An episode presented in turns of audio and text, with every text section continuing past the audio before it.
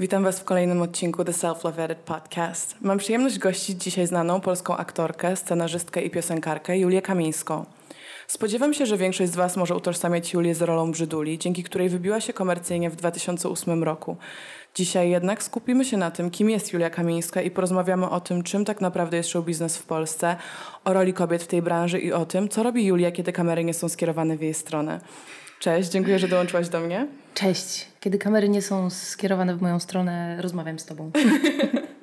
Chociaż nie, jest tu kamera. Jest, jeszcze. jeszcze. Tak jak wymieniłam na początku, znamy Ciebie głównie jako aktorkę, ale także śpiewasz i piszesz scenariusze. E, wspominałaś w którymś z wywiadów, że twoi rodzice to matematycy i nie mają zbyt wiele wspólnego z artystycznymi projektami. Sama jesteś absolwentką germanistyki, więc przeplata się tu wiele różnych światów. Czy mogłabyś zacząć od początku i opowiedzieć, jak zaczęła się twoja przygoda z aktorstwem? Czy zaczęła się może marzeniem z dzieciństwa, czy zupełnie przypadkiem wcieliłaś się w swoją pierwszą rolę? E, jak to się zaczęło? To był bardzo długotrwały proces. E, ja bardzo usilnie starałam się nie być aktorką przez, przez długi czas. Dlaczego? Pra, prawie mi się udało. E, no bo między innymi dlatego, że w rodzinie nie było takich zwyczajów. Gdzieś tam zdarzali się artyści w naszej rodzinie, ale, ale zazwyczaj mm, wybieraliśmy ścieżki pewne, z, sprawdzone, mhm. Politechnika, uniwersytet, generalnie y, szkoły artystyczne, to no niekoniecznie, raczej jako hobby. Ja też traktowałam to jako hobby, chociaż miałam bardzo y, silne zakusy już jako dziecko, bo zawsze chciałam wejść na scenę, wygłaszać jakieś przemówienia, wierszyki, chwaliłam się wiedzą, której nie miałam. Potem nagle to gdzieś uciekło, bo chyba uświadomiłam sobie, że może niekoniecznie z brakami wiedzy i umiejętności trzeba pchać się na scenę. E, I, e, I zaczęłam to traktować bardziej na luzie. E, stało się to moim hobby, a nie, a nie jakimś takim celem absolutnym. No, oczywiście mówię o czasach, kiedy, kiedy byłam bardzo małym dzieckiem. Mhm. Więc chyba w okolicach gimnazjum trafiłam do Teatru Edukacyjnego Wybrzeżak, któremu zawdzięczam tak naprawdę wszystko, gdzie jestem teraz. Bo gdyby nie tamto miejsce, nie tamci ludzie, z którymi do dzisiaj mam kontakt, to, to nie, nie wykonywałabym tego zawodu, bo tam się bardzo dużo nauczyłam i to dało mi masę wiary w siebie. To były wspaniałe warsztaty e, aktorskie, warsztaty z improwizacji, warsztaty kabaretowe, e, no i spektakle które realizowaliśmy, graliśmy spektakle dla szkół. Ja dosyć szybko po trafieniu na warsztaty zaczęłam e, występować. Dostawałam 20 zł za spektakl. Wow. Ja dobrze pamiętam, to był w ogóle jakiś czat, że miałam swoje pieniądze z działalności artystycznej. I sporo osób stamtąd zdawało y, do szkół aktorskich. Jest sporo fantastycznych aktorów y, i nie tylko, y, którzy swoją genezę mają w Wybrzeżaku. A ja zdecydowałam, trochę stchórzyłam, zdecydowałam się, że jednak idę na germanistykę, bo dosyć dobrze mi szło z niemieckim. To znaczy od gimnazjum do momentu, kiedy wybrałaś się na studia, występowałaś w Wybrzeżaku? Tak. Okej. Okay. To znaczy, nie pamiętam, może to się trochę wcześniej skończyło, bo tam yy, różne chocki, klocki Wybrzeżak prze, przeżywał. Mhm. Przeprowadzka z Gdańska do Gdyni, a potem zamknięcie Wybrzeżaka nieodżałowane. Absolutnie uważam, że, że powinno coś takiego być w każdym mieście. Bo, bo dzięki temu można się było artystycznie realizować i, I zasmakować i, tego, prawda? Tak, tak. To było niesamowicie rozwijające przedsięwzięcie. A czy w, w trakcie Twojej, że tak powiem, pracy w Wybrzeżaku, jeszcze zanim wybrałaś się na studia, wybrałaś tą drogę germanistyki, czy już też pracowałaś przed kamerą? Pracowałam pierwszy raz przed kamerą dzięki Wybrzeżakowi właśnie, mhm. bo y, kiedy do Trójmiasta przyjeżdżały jakieś ekipy film, filmowe i potrzebowali młodych ludzi do różnego rodzaju, nie wiem, epizodów albo małych ról, to zwracali się do Wybrzeżaka, bo wiadomo było, że tam są młodzi ludzie, którzy w miarę ogarniają temat. I tak trafiłam na swój pierwszy plan. Zdaje się, że to było magiczne drzewo Andrzeja Maleszki i miałam tam epizod. Byłam dziewczyną z rowerem z koszem z jabłkami. Jakieś... Dzisiaj byłaś dziewczyną z hulajnogą. Dzisiaj byłam dziewczyną z hulajnogą, przyjechałam tu na hulajnodze, więc yy, można powiedzieć zatoczone koło. I, I tam y, chłopczyk, nie mam pojęcia jak się nazywa, teraz już jest to na pewno dorosły człowiek, celował we mnie jakąś, jakąś magiczną gałęzią i mi się to wszystko wywalało. No, nieważne. Ale to, to był mój pierwszy dzień zdjęciowy w Sopocie na Placu Rybackim. E, a potem już jakoś tak poszło, że zawsze ktoś mnie zapamiętywał i miałam takie malutkie rulki. e, aż w końcu przyjechałam na pierwsze swoje zdjęcia próbne do Warszawy. I e, to był chyba serial alternatywy Fu, nie, to było, to było tak. To się nazywało Dylematu 5, a była to kon, kontynuacja kultowych alternatyw 4.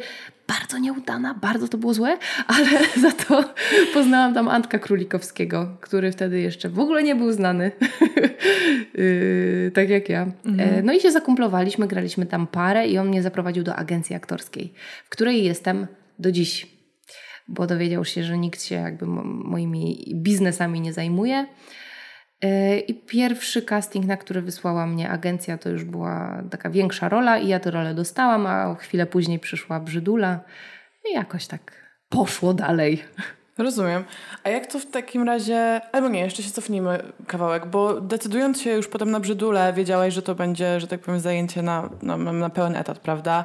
Że to jest pewien zawód, który wybierasz. Może, nie wiem, czy wtedy myślałaś już o tym, że na pewno już teraz będziesz tylko aktorką, że... Absolutnie nie. Absolutnie nie, bo miałam zawieszone studia. Byłam, A, okay. Jak byłam na castingu, to był, nie wiem, to, to, to była chyba zima, wczesna wiosna. I wiedziałam, że będę mieć przed sobą egzaminy, i to był koniec drugiego roku studiów. E, mhm. W związku z czym wiedziałam, że będę musiała ewentualnie wziąć dziekankę. Dostałam ją bez problemu, e, ale cały czas byłam mocno zakorzeniona na Uniwersytecie Gdańskim. Więc wiedziałam, wiedziałam, że tam wrócę. Bardzo chciałam tam wrócić. Bo do czego zmierzam, to chciałam zapytać, Powiedziałaś wcześniej, że, że u ciebie w rodzinie raczej się wybierało te takie w dużym cudzysłowie bezpieczne opcje, uniwersytet, politechnika. Czy to się spotkało z jakąś krytyką w twojej rodzinie, że postawiłaś na ile dwa lata tak naprawdę na to, żeby zostać tą brzydulą i, i żeby poświęcić się aktorstwu, a nie skończyć mm. jak najszybciej, jak najbezpieczniej studia? Nie, nie, nie, nie, absolutnie, no bo to było y, nawet z punktu widzenia osób bardzo rozsądnych i niekoniecznie y, zafascynowanych artystycznymi przedsięwzięciami, jednak y, to, to była poważna, porządna praca, wymagająca przeprowadzki i dająca bardzo duży zastrzyk finansowy, więc nierozsądnym byłoby tak naprawdę powiedzieć nie. Powiedzieć nie. Więc tu miałam absolutne wsparcie i rodzice bardzo mi pomogli w przeniesieniu się z Gdańska do Warszawy bardzo mnie wspierali i no, byli w permanentnym szoku. Zresztą tak jak ja, to było niesamowite, bo w ogóle dostając te role, no nie ukrywam, trochę się opuściłam na, na uniwersytecie i miałam poprawki. Mhm. We wrześniu musiałam zdawać e, praktyczną naukę języka i coś tam jeszcze. I to było absolutnie dziwne, bo zaczęliśmy zdjęcia w czerwcu, ja we wrześniu musiałam być przygotowana na egzaminy, a praca na planie jest bardzo, bardzo intensywna, więc siedziałam na planie praktycznie codziennie 12 albo więcej godzin. Mhm. I kiedy tutaj czas na naukę? Pomagał mi trochę Marek Włodarczyk, oczywiście słówek. No i udało mi się, ale jak zdawałam e, egzaminy poprawkowe, to za oknami, za plecami moich wykładowców widziałam wielkie billboardy ze swoją twarzą. To było najbardziej filmowe doświadczenie w ogóle w moim życiu. To było absolutnie niesamowite. Do tej pory nie wiem, czy oni sobie zdawali sprawę z tego, że to ja. Jak to jest możliwe? Czy zdawali sobie sprawę z tego, no. że to ja? No bo tam nie było mojego nazwiska. Tam było hasło Brzydula i miałam dosyć mocną charakteryzację. Miałam tę grzywkę, okulary, yy, aparat i ale tak myślę, dalej. Że po czasie raczej już chyba no każdy po czasie, wiedział, kim tak. jest Brzydula. Po tak, czasie tak, ale wtedy jeszcze nie było emisji. Okay. Dopiero była e, kampania reklamowa e, zakrojona na dużą skalę. No nie wiem, no mo możliwe, że wiedzieli. Ale ja, ja cały czas się zastanawiałam, czy wiedzą, czy nie. Czy specjalnie wybrali ten pokój, żebym siebie widziała tam z tyłu, żeby mnie rozproszyć. No w każdym razie udało się, zdałam, zaliczyłam i to był jeden z najszczęśliwszych dni mojego życia. No a potem była bardzo intensywna praca. Pamiętasz swoje początki na planie Brzyduli? Oczywiście. To było tak szokujące, że pamiętam bardzo wyraźnie pierwszy dzień. Dlaczego szokujące?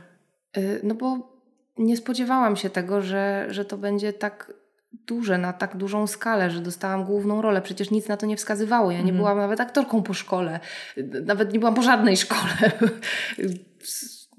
Skończyłam y, nawet nie drugi rok germanistyki i teraz nagle w, w, przywożą mnie do pracy na plan, gdzie jestem absolutnie najważniejsza, wszyscy o mnie dbają.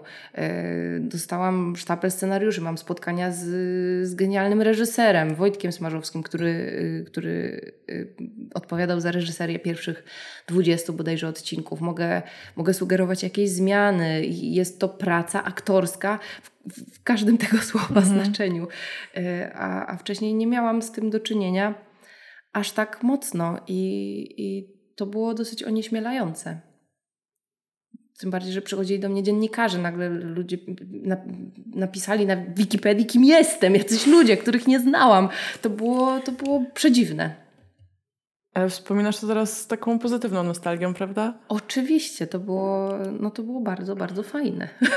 Co się działo dalej? To znaczy, um, spodziewałaś się Chociaż nie, myślę, że chyba każdy się spodziewał, że taki serial e, podparty zapewne dużym budżetem i, i, taką obsadą będzie sukcesem, tak? Nie, Ale jak nie, nie, nie, nie spodziewaliśmy się tego. To znaczy wiedzieliśmy, że to e, był sukces w innych krajach, ale też w nie wszystkich. To był bardzo charakterystyczny format. Brzydula.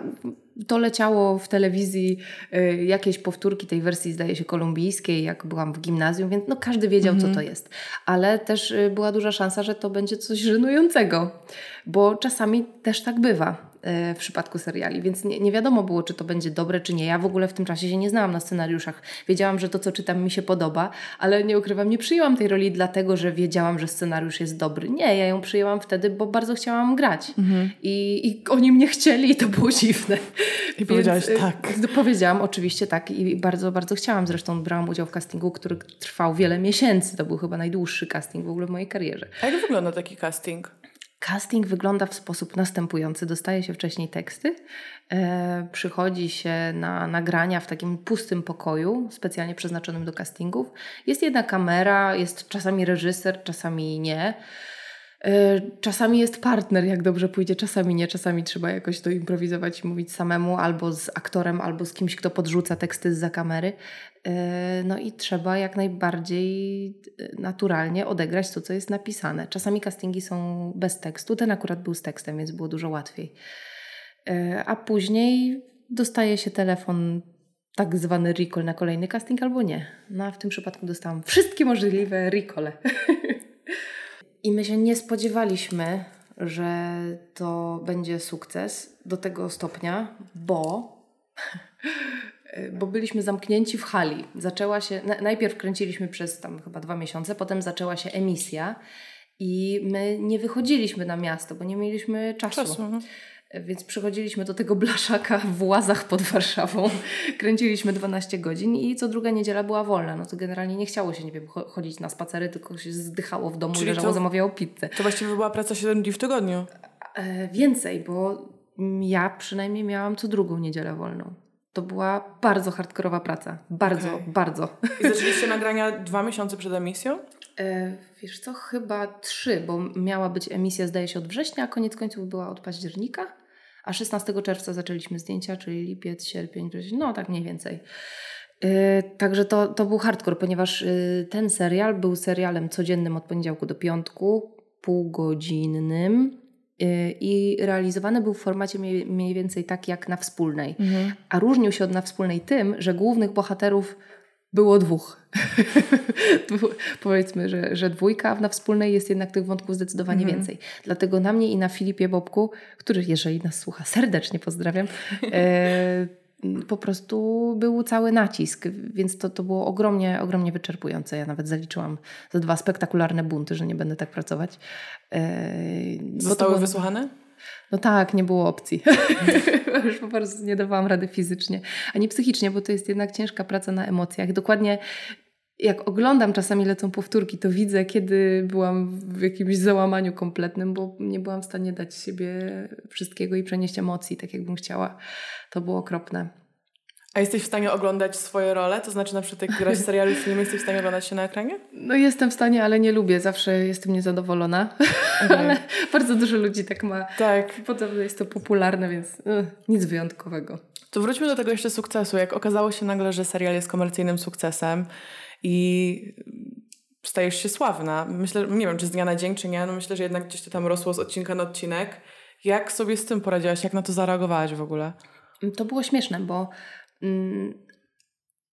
generalnie odczuwałam to głównie w ten sposób, że jak wsiadałam do autobusu w Gdańsku, to dużo ludzi się gapiło. Albo jak mm, skończyliśmy zdjęcia i ja wróciłam na studia i miałam praktyki w szkole, to jak stałam w kolejce do toalety, to dzieci robiły mi zdjęcia. Tak, to był odlot. I, I, to było bardzo krępujące.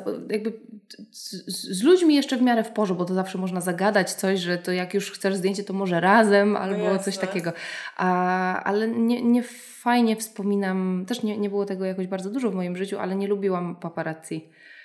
To może, nie wiem, ze trzy, cztery razy mi się zdarzyło, że ktoś zrobił mi zdjęcia. A raz jak byłam kompletnie narąbana, wracałam z imprezy, koleżanki mi prowadziły, to było bardzo, bardzo krępujące. Eee, jak yy, na przykład mój związek w ogóle z, z Piotrem, z którym jestem y, już wiele lat, też yy, jakby zostaliśmy wyautowani przez, yy, przez media I, i to by się nie stało, gdyby gdyby nie paparazzi albo gdyby nie jakieś media tam plotkarskie, ja wolałam jakoś y, sama oczywiście poinformować, mm. nie wiem, bliskich o tym, że, że jestem w związku. No ale tak się nie stało. No niestety, tak, te, takie konsekwencje, nie coś za coś. To się jeszcze też wszystko działo przed czasami Instagrama, prawda? Tak, tak, tak. Kiedy nie, robiliśmy zdjęcia z telefonów z klapkami. tak. I właśnie trzeba było podejść po autograf. Myślę, że teraz po prostu ludzie by robili fotki z ukrycia, wstawiali to na Instastory i by Pewnie było. tak. to to fak faktycznie ostatnio sobie uświadomiłam, że ta cała era Instagrama i Facebooka tak naprawdę też mnie ominęła, bo, bo wtedy nie było Instagrama. To było tak ciężko sobie uświadomić ostatnio, bo teraz jestem osobiście uzależniona od Instagrama cały czas. To nie jest. I staram się z tym walczyć. Ale, ale to był jakiś odlot. Tak sobie myślałam, co by było, gdybyśmy z Filipem mieli Instagrama na tym planie, jakie byśmy filmy tam wrzucali. O matko, z tą windą, przecież jakie to by było fajne. tak, stracone dzieciństwo. Nigdy nie wróci, o nie. Okej, okay, to przechodzimy do końca Brzyduli w mhm. takim dużym e, skrócie. Co się działo dalej?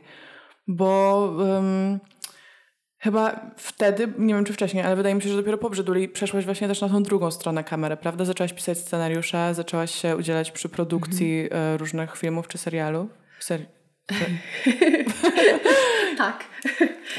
To znaczy, generalnie ja nie, nie produkuję, nie reżyseruję. Miałam jakieś takie drobne próby w tym kierunku, ale to chyba nie jest dla mnie.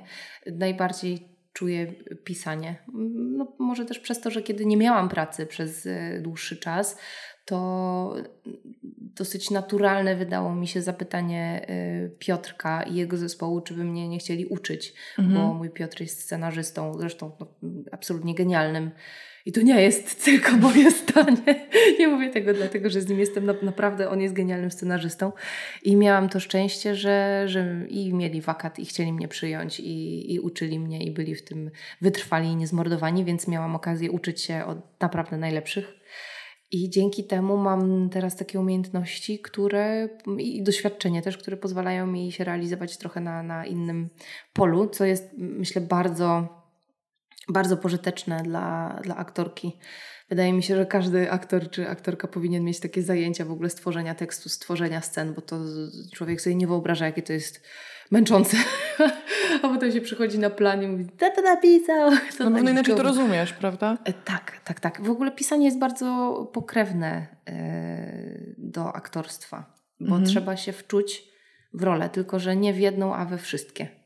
Bo przecież każda postać powinna mieć swój język, swoje motywacje i i oprócz tego trzeba jeszcze stworzyć dramaturgię taką na cały odcinek, albo na cały film, albo dramaturgię w ramach sceny, tak żeby widz był zainteresowany i był zaskoczony, a przy okazji jeszcze dopisać do tego dialogi. Bardzo, bardzo trudna, długa, żmudna praca, ale też dająca ogromną satysfakcję. Chociaż y, tak naprawdę scenarzyści są zawsze gdzieś tam na tym szarym końcu, bo ani nie przychodzą na plan, więc nie są częścią ekipy najczęściej i, i też jakoś nie, wydaje mi się, że to jest bardzo niedoceniana e, tak w myślę. branży e, dziedzina. Jest nawet takie przysłowie w ogóle w sumie nie, nieznane jakoś ogólnie, ale że scenarzyści są jak pieczarki, czyli trzymani w cieniu i obrzucani gównem. Nikt ich nie szanuje. Wszyscy mówią, że napisali źle, a generalnie potem nikt ich i tak nie zaprasza na premier. A powiedz mi proszę, wspomniałaś przed chwilą, e, że przez dłuższy czas nie miałaś pracy. To tak. było po Brzyduli? Tak, to było po Brzyduli, to było po Tańcu z Gwiazdami, w którym też byłam. I Które wygrałaś? Wygrałam. To było też śmieszne doświadczenie. I potem kiedy zostałam naprawdę zasypana propozycjami, tylko że no to nie były takie pro, propozycje, które by yy, były w tamtym momencie dla mnie ciekawe, bo były to głównie propozycje głównych ról w, w telenowelach. Mhm. A ja już byłam bardzo zmęczona, bardzo chciałam robić coś innego i też potrzebowałam bardzo dużej ilości stabilizacji, bo miałam wrażenie, że nie dość, że wszyscy mnie znają na ulicy, a ja nie znam nikogo, to jeszcze jeżdżą za mną ludzie, którzy robią zdjęcia i bardzo chciałam wyjechać z Warszawy. Plus wisiały mi te studia nieskończone, więc tak się idealnie złożyło, że odmówiłam każdej pracy. Nie bałam się tego, no bo miałam zaplecze finansowe. Mhm. E, I wróciłam do Gdańska. Skończyć studia? Tak. A czym teraz się zajmujesz? Ostatnio jak pisałyśmy, mówiłaś, że jesteś na planie zdjęciowym, który kończyłaś końcem, z końcem lipca. Opowiedz proszę o tym. E, zrealizowaliśmy film pod tytułem już nawet nie roboczym, tylko ostatecznym. Już wiem od dystrybutorów, że, że można mówić e, ten tytuł. Tytuł brzmi Ostra. Bardzo się baliśmy w ogóle, że, że tytuł zostanie zmieniony, bo często tak jest, że e, tytuł jest roboczy, realizuje mhm. się film, a potem dystrybucja stwierdza, że nie, na taki film nikt nie przyjdzie, musi być miłość w tytule. ale i nam bardzo ostra zależało. Miłość. Ostra miłość, ale to też byłoby wprowadzanie kurcze widza w błąd, bo to nie jest komedia romantyczna, co jest rzadkie. Mam wrażenie, że w ogóle udało nam się, uda nam się może wypełnić jakąś lukę, bo y, bardzo mało jest filmów dla młodzieży y, na polskim rynku, że generalnie się, mam wrażenie, zapomina o młodych widzach, mhm. a to jest historia trochę rodzinna, bo Trochę o biznesie. O filmie kinowym. Tak, jest to film kinowy, premiera e, zdaje się w marcu e, przyszłego roku, czyli 2020. E, to był e, oryginalnie mój pomysł, z czego jestem ekstremalnie dumna. E, później pracowaliśmy nad tym, myśleliśmy, że to będzie serial, potem jednak koncepcja się zmieniła, że może jednak e, warto zrobić z tego film kinowy. No i pisaliśmy go przez wiele lat z Piotrkiem Jaskiem moim i z Wojtkiem Nerkowskim, yy, też wspaniałym scenarzystą i, i pisarzem, poczytnym pisarzem kryminałów. E, I, I, udało się i zrealizowaliśmy to, co jest y, jakimś ewenementem, ponieważ y, z mojego doświadczenia wynika, że bardzo często pisze się rzeczy swoje, takie, w które się wierzy, a potem one trafiają do szuflady, bo nikt ich nie chce zrealizować, bo, bo się nie widzi w nich potencjału. A tutaj mieliśmy dosyć dużo szczęścia, że udało się znaleźć bardzo fajnego producenta, z którym pracowaliśmy zresztą przy Brzyduli i, e, no i super reżyserkę Anię Wieczór-Bluszcz. Bardzo się cieszę w ogóle, że to realizowała kobieta. Fantastyczna jest obsada, jestem bardzo, bardzo dumna z tego i bardzo szczęśliwa, że udało mi się w tym zagrać, bo to też nie było takie oczywiste, bo napisałam sobie rolę marzeń, okay. e, no a potem, ponieważ ktoś to kupił realizował, to, to musiałam przejść casting i, i, bardzo się bałam, że nie będę tego grać, ale udało się. A możesz powiedzieć mniej więcej o czym będzie ten film? E, tak, tak, tak. Dostałam jeszcze w trakcie trwania zdjęć draft dla mediów, myślę, że mogę, mogę się podzielić e, informacjami, które tam były. Jest to e, historia dziewczyny, która trafia do y, świata show biznesu. Y, ja jej nie gram. Ta dziewczyna jest bardzo młoda, ma 17 lat i jest y, bardzo utalentowana, ale to tak naprawdę nie jest film o talencie czy o, o realizowaniu swoich planów artystycznych czy zawodowych, tylko o, o miłości rodzinnej, o, o miłości rodzinnej, o tym, jak rozbita rodzina może znowu stać się rodziną y, pełną, jak bardzo potrzebujemy swoich bliskich. Mhm. I, I myślę, że to jest fajne. A to dlaczego w takim razie nazywa się Ostra? Bo główna bohaterka jest ostra. W byciu, w tym tak. jak się zachowuje, tak? Tak, tak. To jest jej pseudonim i też jej, jej styl, jej charakter. To, to ją właśnie charakteryzuje, ten, ten przymiotnik ostra. A powiedziałaś, że napisałeś sobie rolę marzeń. Możesz zdradzić, jaka to rola? E, tak, moja e, wymarzona rola jest, e, jest rolą influencerki. w tym celu Żyjesz tą rolą. Żyję tą rolą totalnie. W tym celu zaobserwowałam kilka profili bardzo influencerskich i sprawdzałam, jak dziewczyny się zachowują, co robią, do jakiego stopnia są w stanie sprzedać na przykład swoją prywatność. Streść żeby... proszę influencerkę. Co robi influencerka? influencerka wygląda zawsze pięknie i robi wszystko, żeby wyglądać pięknie, robi wszystko, żeby kreować swoje życie na jak najbardziej pociągające dla widza. I to jest nieustająca kreacja, mhm. takie mam wrażenie. I bardzo chciałam, żeby, żeby mojej postaci też się trochę za, zatarła ta granica, e, kim ona jest naprawdę, a kim chciałaby, żeby wszyscy ją postrzegali. To było bardzo trudne i, i bardzo jestem wdzięczna Ani Wieczór Bluszcz, że e, czuwała nad tą postacią, bo bardzo ciężko byłoby mi ją uchwycić, a potem trzymać przez cały okres trwania zdjęć. Więc mam nadzieję, że, że się udało. Mam też taką nadzieję, nie mogę się doczekać, aż zobaczę film, bo brzmi bardzo intrygująco. Jakby mówimy tutaj o tym, że dziewczyna młoda wchodzi do show biznesu, a okazuje się, że film jest o jakichś wartościach rodzinnych, o tym, jak tą rodzinę odbudować. Tego się tak, nie spodziewałam. Trochę, trochę pokazujemy dwa światy. Jakby, oczywiście bez, y, nie, niekoniecznie chcemy pokazywać, że świat, nie wiem, małego miasta jest dobry, a dużego miasta jest zły. To zupełnie nie o to chodzi. Myślę, mm. że e, chcieliśmy pokazać, w jaki sposób można się obronić, czy, czy jak ważne jest to, żeby nie iść za za ogólnym trendem, tylko starać się jednak y, być sobą, co jest oczywiście bardzo uniwersalnym przekazem wielu, mhm. wielu filmów, ale, ale przez to, że jest to tak bardzo uniwersalny przekaz, to, to naprawdę w wielu miejscach pasuje i, i jest autentyczny. Uważam, że super streściłyśmy tutaj Twoją drogę od Teatru Wybrzeżak do zakończenia planu Ostrej, czyli do tak naprawdę dzisiaj prawie i z moich obserwacji też wynika, że jesteś bardzo aktywną kobietą w tym, co robisz w swoim biznesie, w show biznesie polskim. Widzę też, że często starasz się zabierać głos w sprawach, które są tobie bliskie, które są według ciebie ważne. Czy czujesz się zobowiązana do tego, żeby wykorzystać swoją platformę odbiorców do tego, aby szerzyć świadomość? Tak, tak. Y, I to bardzo. Myślę, że, że to jest jedna z y, takich podstawowych i najważniejszych rzeczy, które możemy robić, które są dobre, jeżeli się uda osiągnąć jakiegoś rodzaju popularność. Też moja popularność nie jest jakaś taka wielka, przynajmniej nie na, na mediach społecznościowych, ale od czasu, kiedy je mam i kiedy używam ich świadomie, to staram się wykorzystywać je w ważnych dla mnie czy, czy też dla innych sprawach. Są to akcje charytatywne albo akcje społeczne. Mhm. E, zastanawiam się, od czego zacząć. czy od mitu, czy od kampanii przeciw homofobii, bo to są takie e, dwie akcje, które wspieram bardzo aktywnie. Mm. Może nawiązując w takim razie jeszcze do tego, co przed chwilą mówiłyśmy mhm. i do mhm. tego, jak właśnie zaczęłam, to czy według Ciebie na przykład kobiety w showbiznesie w Polsce są traktowane na równi z mężczyznami? Czy dostajecie te same szanse? Czy macie ten sam głos? Nie, to znaczy to, że nie mamy tego samego głosu, to nawet dobrze, bo wydaje mi się, że te, te różnice, w których dorastamy, wymagają tego, żeby, żeby kobiety mówiły trochę innym głosem.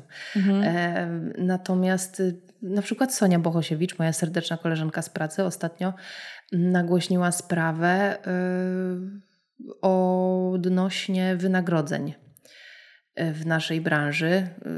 Jest ona, ta kwestia jest spowita zasłoną milczenia. Nie mhm. mówi się generalnie, kto ile zarabia. To jest, to jest tajemnica. Ja nie mam pojęcia, ile zarabiają moi, moi koledzy i koleżanki. Też szczerze mówiąc, chyba nie chcę wiedzieć. Natomiast. Em, Sonia dowiedziała się, ile, ile dostają jej koledzy o podobnej pozycji zawodowej, wydawałoby się, za dzień zdjęciowy. Zażądała takiej samej stawki i nawet nikt z nią nie negocjował. Został, po prostu zrezygnowali z jej udziału. Skąd się bierze ta różnica? Dlaczego mężczyźni dostają więcej? Co myślisz? Boże, nie wiem. Nie wiem, nie okay. wiem zabija mnie to. nie mam pojęcia. Ale, ale jest też niestety coś takiego i rozmawiałam wielokrotnie na ten temat z moimi koleżankami. Na przykład z Teatru Kwadrat mamy taką fenomenalną garderobę. Od y, pół roku pracuję w Teatrze Kwadrat przy ślubie doskonałym. Bardzo fajny spektakl, polecam. I mam tam po prostu cudowną garderobę zarąbistych dziewczyn, czyli Ole Adamską, Ole Radwan i Aldonę Jankowską. I wymieniamy się różnego rodzaju spostrzeżeniami i z jakiegoś powodu, szcz szczególnie młode dziewczyny, młode aktorki, a jeszcze aktorki bez szkoły, jak ja to w ogóle, y, muszą się mierzyć y, z tym, że wszyscy będą y, mansplainingować i dawać rady odnośnie aktorstwa i nie tylko. Jeszcze kwestie artystyczne są na tyle płynne i na tyle trudne mhm. do ocenienia, że niestety no, każdy może się wypowiedzieć.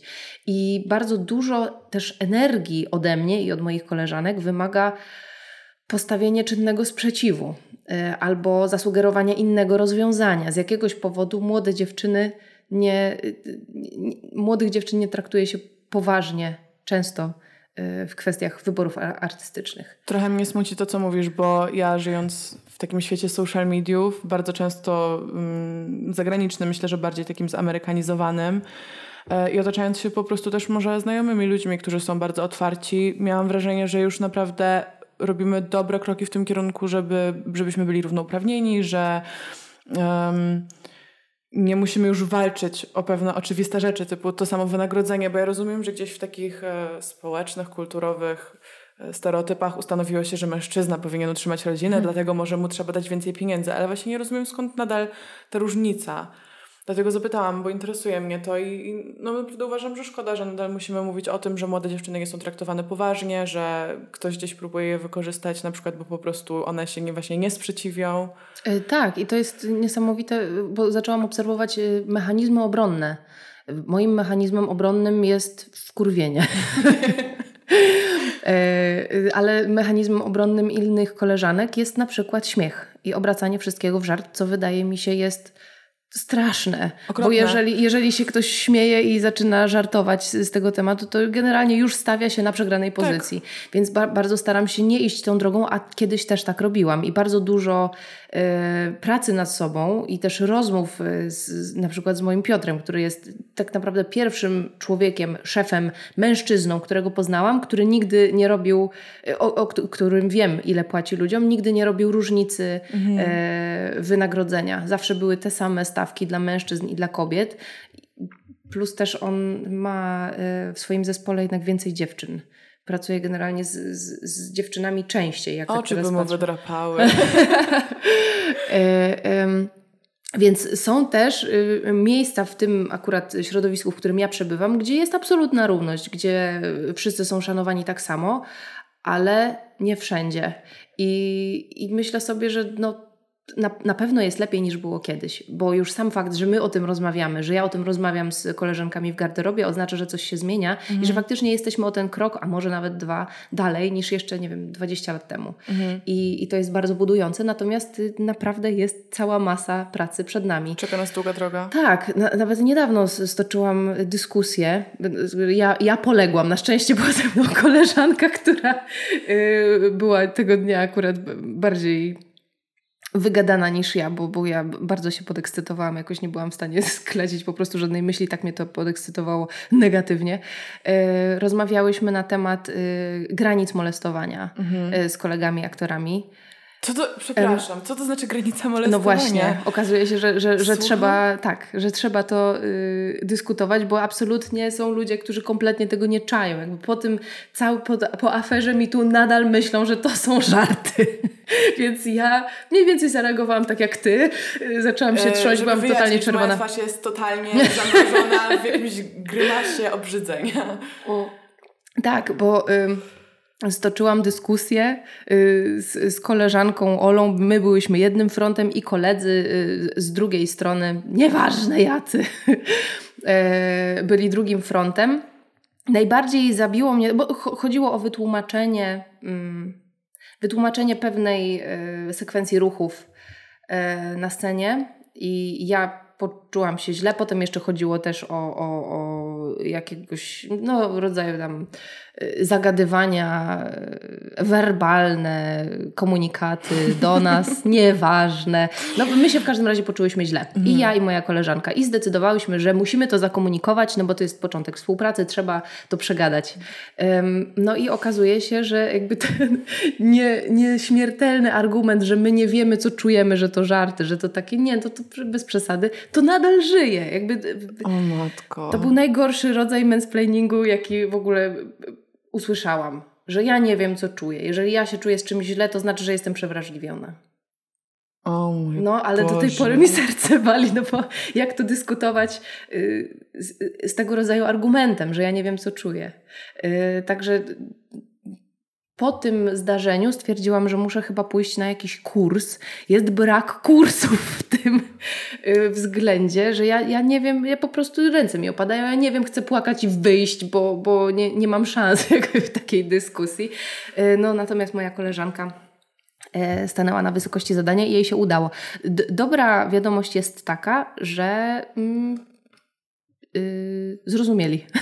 Myślę, że poczuli się onieśmieleni. Myślę, że tym tak. otwartym, tym takim bezpośrednim komunikatem Tak. z waszej strony. Ale to by- by też było przerażające, że to był jeden z nielicznych, y, jedna z nielicznych sytuacji, kiedy ja się zdecydowałam, ponieważ jakby też czułam wsparcie koleżanki Mhm. i było ekstra i potem się uściskałyśmy i czułyśmy taką Więź, siłę energię. kobiet, że, że zdecydowałyśmy się na to, ale to tak naprawdę była taka pierdoła i to jest przerażające, że, że takie pierdoły narastają do, y, do, do takich rozmiarów, że ja do tej pory o tym mówię i mówię o tym w emocjach i do tej pory zastanawiam się, gdzie się zapisać na kurs y, argumentowania, bo, bo nikt mnie tego nigdy nie uczył. Jak byłam y, w podstawówce, to jak ktoś mnie ciągnął za warkocze, to było a tam daj spokój.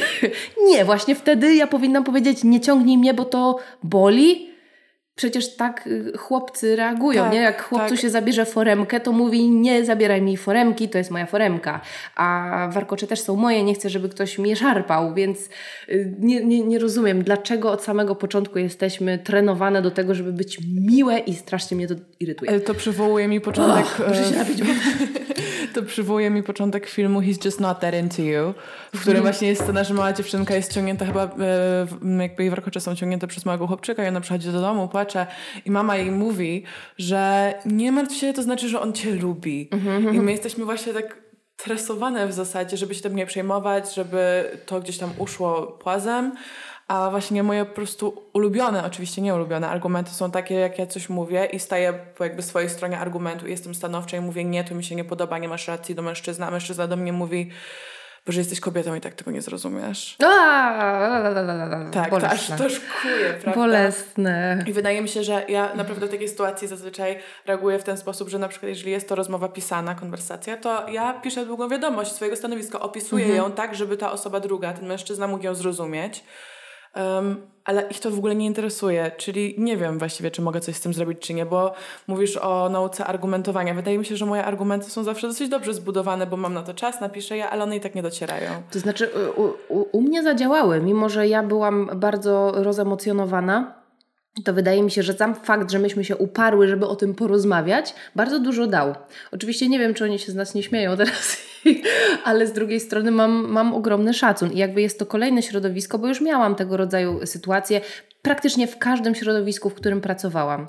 Eee, tak, y, lepiej, gorzej, ale po prostu aktorstwo niestety y, t- to jest taki specyficzny rodzaj pracy, że my się dotykamy, my y, przekraczamy swoje granice, nieraz nie znając się tak naprawdę i to jest bardzo trudne y, tak naprawdę do ocenienia, co jest w porządku, a co już nie. Szczególnie jakby w tym, w tym zawodzie, więc y, dla mnie bardzo istotne jest to, żeby zareagować w tym momencie, kiedy ja czuję, że coś jest nie tak.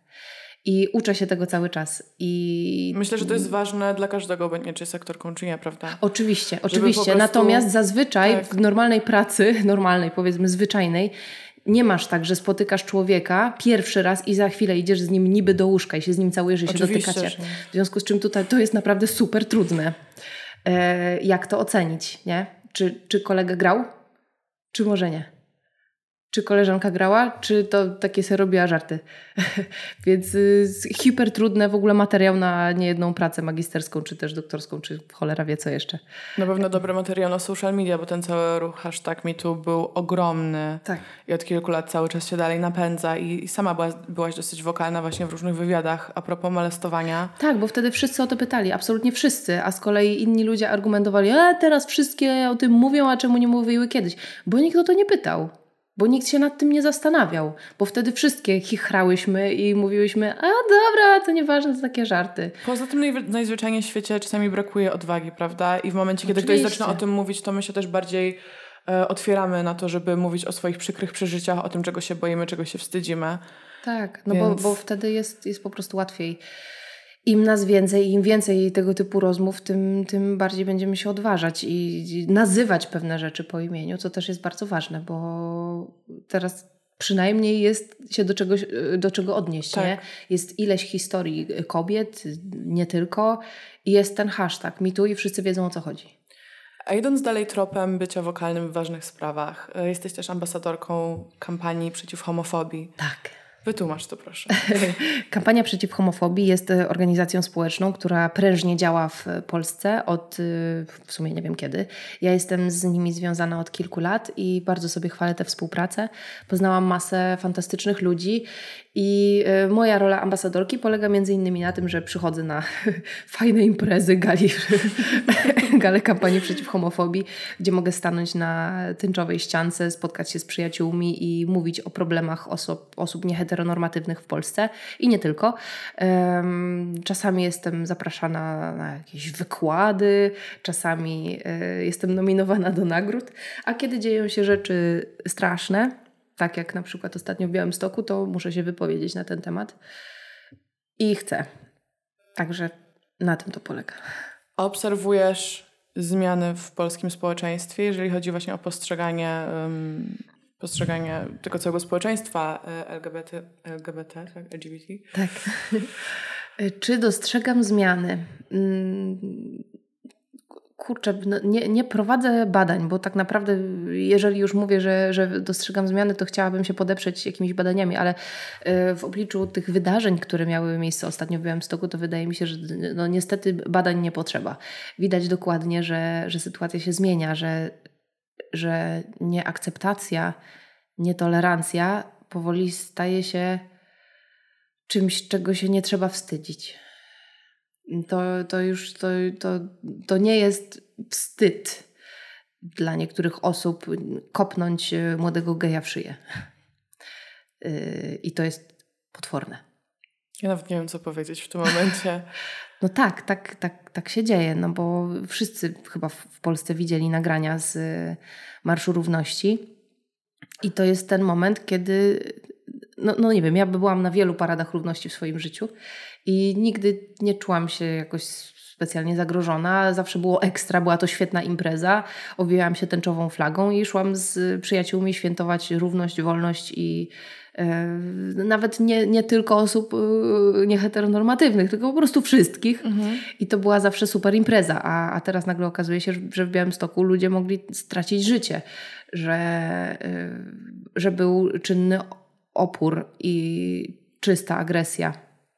Poruszyłaś ten temat na swoich Insta Stories, e, na swoim profilu na Instagramie. Tak. Miałaś jakiś odzew na to? E, miałam, miałam i w pewnym momencie przyznaję, że skapitulowałam, przestałam odpowiadać, bo zastanawiałam się też, jakiego rodzaju narrację um, powinnam przybrać czy to e, powinno być bardziej agresywne, czy też może bardziej uspokajające. Zdecydowałam się na uspokajającą narrację ze względu na to, że chciałabym jednak odzyskać ludzi na jasną stronę.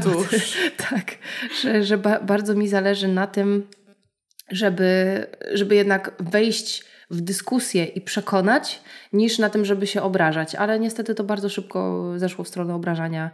Też zostałam obrażona parę razy. nie, nie wiem, co mam robić. Zastanawiam się, jeżeli ja, jako heteronormatywna, biała dziewczyna, y, jestem obrażana, to co dopiero mają osoby y, nieheteronormatywne, niebiałe. Y, nie wiem, nie wiem, jest, jest to przerażające i bałabym się bałabym się być lesbijką w Białymstoku, nie? Ja nie jestem ambasadorką, ja powiem, znaczy myślę, że jestem co najwyżej e, obserwatorką, na przykład ciebie właśnie, tego całego ruchu i z mojej perspektywy jedyne, co możesz zrobić jako właśnie ambasadorka, to po prostu mówić dalej.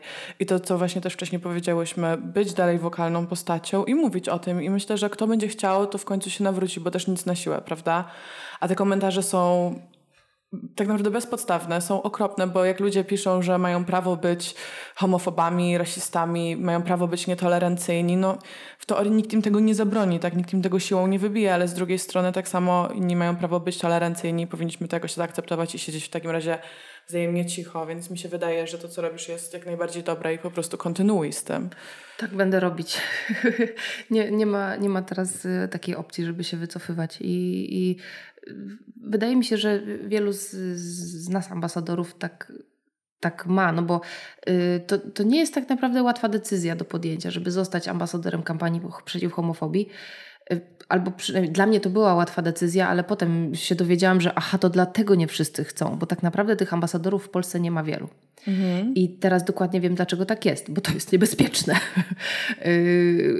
w sensie trzeba się narazić na pewno na to. No, no, naj, najła, najłagodniejsza forma to jest to, że się ludzie odlajkowują z profilu. Nie? Mhm. Czyli to się przekłada po prostu na kasę, mhm. że się mniej zarabia pieniędzy. E, no bo tak to niestety działa. Z drugiej strony przybywa też obserwatorów tych, którzy, e, którzy szanują jakby nasze poglądy, nasze, mhm. naszą otwartość. No, no dobra, to, to, to jest super. A to jest dobra selekcja w sumie, co? Bardzo dobra selekcja, bardzo najlepsza selekcja ever. E, I potem jeszcze dochodzą do tego, nie wiem, groźby, wyzwiska. Jakby naprawdę trudno mi zliczyć, ile razy byłam wyzwana od gejowskich kurew. To jest takie śmieszne. tak. I, i, i to, to nie jest kurczę miłe Jak się czytać. będąc gejowską, gejowską, gejowską kurwą? kurwą? Świetnie, świetnie. Chcę być gejowską kurwą już zawsze. jest to jedna z cudowniejszych ról, jakie mi przypadły. Ale jednak rozumiem, że ktoś może nie czuć takiej dumy z faktu bycia gejowską kurwą, e, jak ja, i, i, i nie chcieć po prostu czytać takich rzeczy to okazuje się, że tak, nie? A wydawałoby się, że to jest jakaś bzdura, że to już nie ten czas, że, że bez przesady, że przecież yy, to jest mainstream, nie? Mm. No, no może tak dla nas tak. Powiedziałeś, zanim zaczęłyśmy nagrywać, to okazuje się, że może to być mainstreamem w Warszawie lub w wybranych miejscach, tak? Niekoniecznie tak, poza. Tak, tak, tak, tak. No, no niestety tak jest, że są te miejsca, do których y, kampania przeciw homofobii nie dotarła czy też nasz przekaz, czy też w, ogóle jakakolwiek dyskusja na ten temat. I myślę, że nad tym trzeba się skupić i, i walczyć. Dlatego mm, czekam też z niecierpliwością na, bo pracujemy cały czas nad scenariuszem Brzyduli 2, która jakby była mega popularna i też była tam y, jedna z wiodących postaci, jedna z bardziej lubianych postaci, y, to był gej. Więc mamy nadzieję, że, y, że teraz, jak już dojdzie do emisji, to będziemy mogli wprowadzić tam wątki. No czy ja wiem, czy to jest dobre słowo edukacyjne? E, no bo przecież jakby jeżeli mamy głównego bohatera, który jest gejem, to wiadomo, że on się będzie zmagać z jakimiś ograniczeniami, będzie mieć jakieś tam swoje problemy. Już sam fakt y, obecności takiej postaci w dużej telewizji, na antenie, y, myślę, że będzie bardzo, bardzo fajny, no mhm. no bo, bo to zobaczą, podejrzewam, ludzie z małych miast. I będzie im głupio na następnej paradzie równości y, kopnąć geja w szyję. Skoro wcześniej wieczór podziwiali tak, go na Tak, i im się podobał. Tak, i się no, śmiali z jego żartów. Właśnie, więc mam nadzieję, że to tak zadziała. Bardzo bym chciała, żeby tak było. Trzymam za to kciuki. Przejdźmy może do trochę lżejszych tematów. Dobra. Już tak y, zupełnie na zakończenie. Jesteś szefową salonu Spiękniej. Tak. Założyłaś salon fryzjerski, ale także kosmetyczny. O co tu chodzi? Więc o co tu chodzi? Tu chodzi o to, że yy, odłożyłam trochę pieniędzy i chciałam zainwestować. Jak, Kiedy to było? To było już ponad dwa lata temu. Ostatnio wyświetliły mi się jakieś wspomnienia na Instagramie, yy, że dwa lata temu świętowaliśmy otwarcie, mhm. chociaż tak naprawdę działaliśmy dużo wcześniej, bo to jednak jest olbrzymie logistyczne przedsięwzięcie zaopatrzyć salon i, i, i dopilnować wszystkiego i zebrać zespół i zacząć działać. W związku z czym Zaczęliśmy działać chyba już w marcu, a w sierpniu dopiero zrobiliśmy oficjalne otwarcie. E, teraz będziemy mieć urodziny. Chcieliśmy zrobić je w sierpniu, ale wszyscy wyjeżdżają na wakacje, więc przenieśliśmy na początek września. Salon jest lwem. E, tak, salon jest lwem. E, I to jest najbardziej cenna lekcja w ogóle moja w życiu, jeżeli chodzi o, o współistnienie z innymi ludźmi, bo to jest bardzo, bardzo trudne. W ogóle zarządzanie zasobami ludzkimi, y, wymyślanie tego, kto z kim może się skonfliktować, z czego może wyjść problem, o co może się obrazić klientka, jak to trzeba potem ugasić, w jaki sposób, y, nie wiem, kierować y, social mediami, w jaki sposób się targetować. To jest bardzo, bardzo dużo pracy bardzo trudnej, ale też mega rozwijającej. A uczyłaś się tego na bieżąco z autopsji, czy przygotowywałaś się do zarządzania ludźmi w jakiś sposób? Y, przygotowywałam się w taki sposób, że na przykład rozmawiałam z ludźmi, którzy to robią, ale nie, nie czytałam żadnych poradników ani nic, bo stwierdziłam, że generalnie się dogaduję z ludźmi dosyć dobrze, że to wystarczy. Nie, nie wystarczy.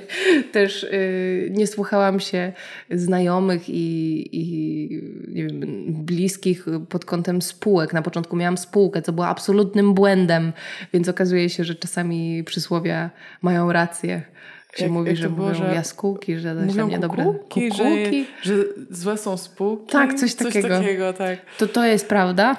Nie polecam spółek. Więc teraz już od, y, od ponad pół roku jestem sama i y, salon mieści się w starej, jeszcze przedwojennej kamienicy na Poznańskiej. E, jest to absolutnie moje oczko w głowie, najpiękniejsze miejsce, które mogłam sobie tylko wymarzyć. Włożyłam w to masę serca, że rodzice przyjeżdżali z Gdańska pomagać mi w remoncie, więc tam jest naprawdę rodzinny biznes. E, Często można Cię tam spotkać? E, tak. To, to znaczy, jak teraz miałam zdjęcia, to przychodziłam tylko, żeby zrobić sobie kontynuację fryzury, więc niekoniecznie, ale jak teraz będę mieć wolne, jeszcze bo menedżer jedzie na urlop, więc na pewno będę tam prawie codziennie. No, zresztą to jest miejsce, w którym się naprawdę dobrze czuję mhm. i myślę, że to jest y, bardzo trudne. Jest to absolutna podstawa. Także y, jutro po spektaklu widzę się z menedżerem, planujemy y, urodziny z wielką pompą. Mamy nadzieję, że zaśpiewa Natalia Przybysz, więc będzie naprawdę o, ekstra. Trzymam za to kciuki. Trzymaj koniecznie. Um, podsumowując wszystko, co dzisiaj padło, w moich oczach naprawdę osiągnęłaś ogromny sukces i wszystko to szło bardzo organicznie, bardzo naturalnie i... Dziękuję. Wydaje mi się, że świetnie sobie z tym radzisz. Jakich wyrzeczeń to dla ciebie wymagało? Jakby jaka jest, jakie są mhm. największe lekcje, które wyniosłaś ze swojej drogi dotychczas? Um, hmm, hmm. Bardzo trudne pytanie i też dosyć ogólne, e, ale no wydaje mi się, że że wyrzeczenia towarzyszą nam zawsze i że to jest bardzo e, trudne e, i do siebie dopuścić to, że te wyrzeczenia muszą być, no bo często trzeba z czegoś zrezygnować, e, czego się na przykład bardzo chce. W moim przypadku często było tak, że zależało mi na jakiejś roli, mhm. a to wyrzeczenie zostało poniesione przeze mnie, ale ktoś inny zadecydował o tym, mhm. że często mam e, ochotę na coś więcej, żeby wiem, zmienić trochę, bo teraz generalnie e, wszystkie czy prawie wszystkie przedsięwzięcia, w których biorę udział, są jednak mocno komercyjne, mm. a gdzieś tam jest we mnie duża chęć, żeby, żeby pracować gdzieś indziej, bardziej się realizować artystycznie.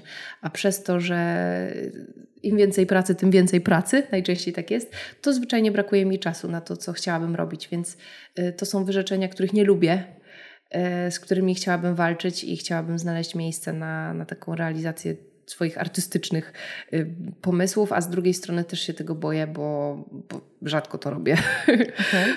Więc to, to chyba to. To jest bardzo, bardzo trudne.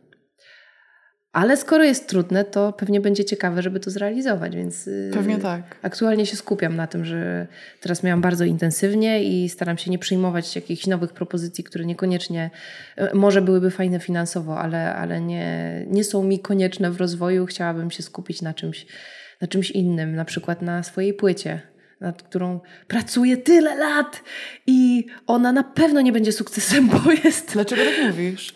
No bo to nie jest rodzaj muzyki, która będzie na przykład grana, nie wiem, w RMF albo w ZC. To po prostu nie, nie ten klimat, nie? Ale chyba teraz Może lubimy muzykę bardziej alternatywną. Jakby no muzyka bardziej alternatywna jest, jest szansa. jest szansa na, na, ten głęboki off.